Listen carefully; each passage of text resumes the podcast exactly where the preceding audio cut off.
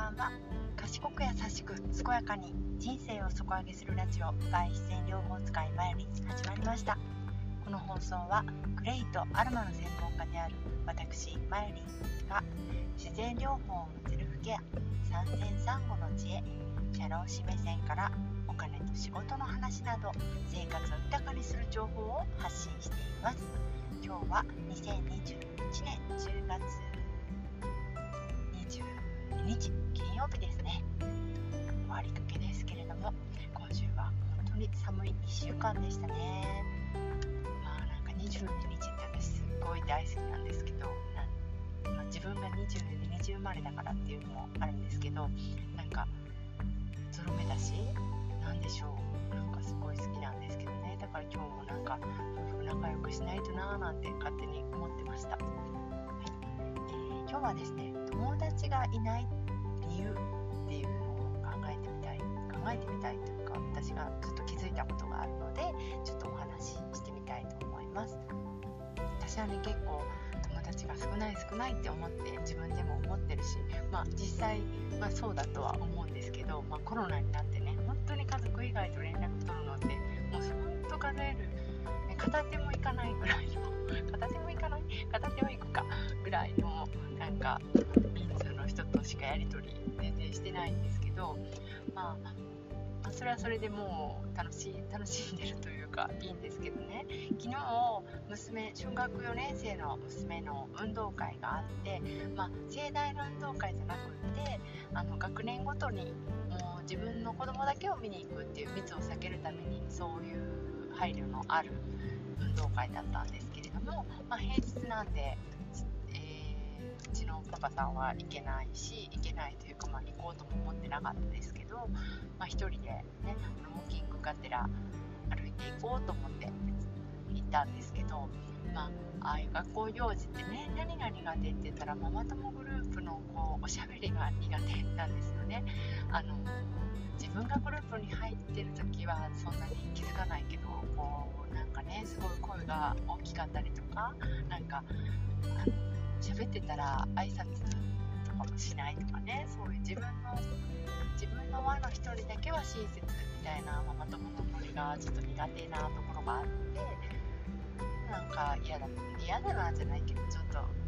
いっぱい人いたら嫌だな。やっぱり嫌か、うん、嫌だなって思ってたんですけど意外と行ったら知った顔ばっかりだなみたいな感じでこういないいないと言いながらこう世間話する人がたくさんいてですねそれはなんかママ友っていうのをどれぐらいのこうレベルで捉えるかの問題だなと思って、うん、私あんまり友達いないなって思ってるタイプだけれど十分世間話とかその場を楽しむ知り合いはいるわけでそういうちょっとでも喋れるタメ口で喋れるイコール友達って思う人もいるだろうし友達っていうのはちょっと家庭の事情とかも全部全部じゃないけどまあまあ知ってて親しい人を友達って呼ぶっていう人もいるだろうしもう名前さえ知っててお互いにこう顔と名前と子供の名前ぐらい知ってたらもう友達っていう人もいるだろうし友達と呼ぶレベルの差だなレベルというか、うん、捉え方の違いだなっていうのをすごく思いました。だから友達がいないなっていう人は友達っていうものをすごく神聖なものに捉えているというかねこうきっちりと固く固い絆のある人を友達と呼ぶたいなねそう完璧主義なところがあるんじゃないかなって思いました。本当に友達がいないなとか誰からも愛されていないなとかって思う時って私もありますけどなんかそういう時は100%気が合う人なんか世界にいるわけないやっていうのをそ思い出させるようにもう家族だってねなんか子供たちだって自分の血を分けた子供たちですら100%気が合うわけではないしそんな血もつながってない他人なんか気が合うわけがない。その中で1つでも2つでも気が合うところを見つけられたならそれはそれですごい素晴らしいことだし貴重なことだしうんそこを伸ばしていくというかねあのあるに目を向けるってやつですよね。なかなかなんか臭い感じになっちゃいますけど、100%を求めて傷つくんですよねこう繊細さんは。繊細さ自分のことなんですけど本当にガラスのハートって呼ばれていましたけどねこう新入社員時代とか、うん、仲のいい時にこう私本当に繊細だったんだろうなと思って人の幸せは恨めしいし自分の失敗は悔しいしとかなんか常にこう安定がなかったんだろうなと思って今思えばそういう安定のない人を見てもこう一緒にいてくれたっていうのがすごい貴重な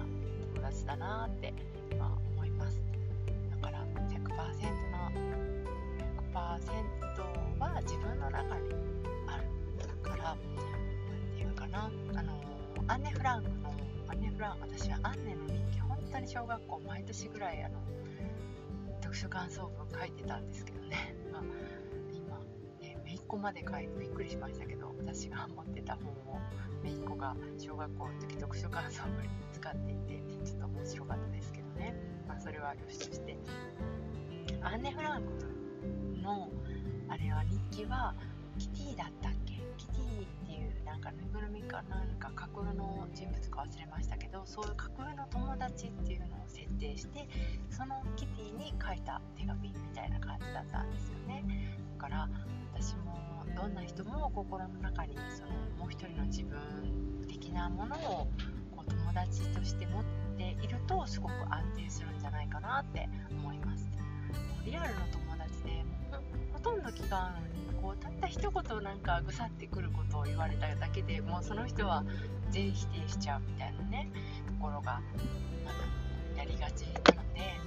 それは、ね、30もあれば上等ぐらいの気持ちでいいんじゃないかなって思います。何が言いたかったかっていうと、完璧を求めずにあるに目を向けようっていうところですよね。でなんか安定してきたらこう世の中がありがとうだらけになってくるんですよね。だからまず安定のためにこうよりどころを自分の中に持つっていう外に持っちゃうと不安定になっちゃうので自分の中に安定を持つっていうのがいいんじゃないかなって思います。ちょっとねありがとうフラッシュじゃないですけど自分が安定してくるともう進行を待ちしているあの赤で止まってくれてありがとうぐらい私になるんですけどなんかそういう時ってすっごいいい感じなんかあの周りもいい感じでだからありがとうラッシュになるよう慣れてない時はちょっとあ人その外に安定を求めていたというかその理由を外に求めている時は不安定になるので安定するためにも自分の中に友達を持つっていうのがいいんじゃないかなって思います。それでは良い週末をお迎えください。10月22日。だろうわからないけどそれではまた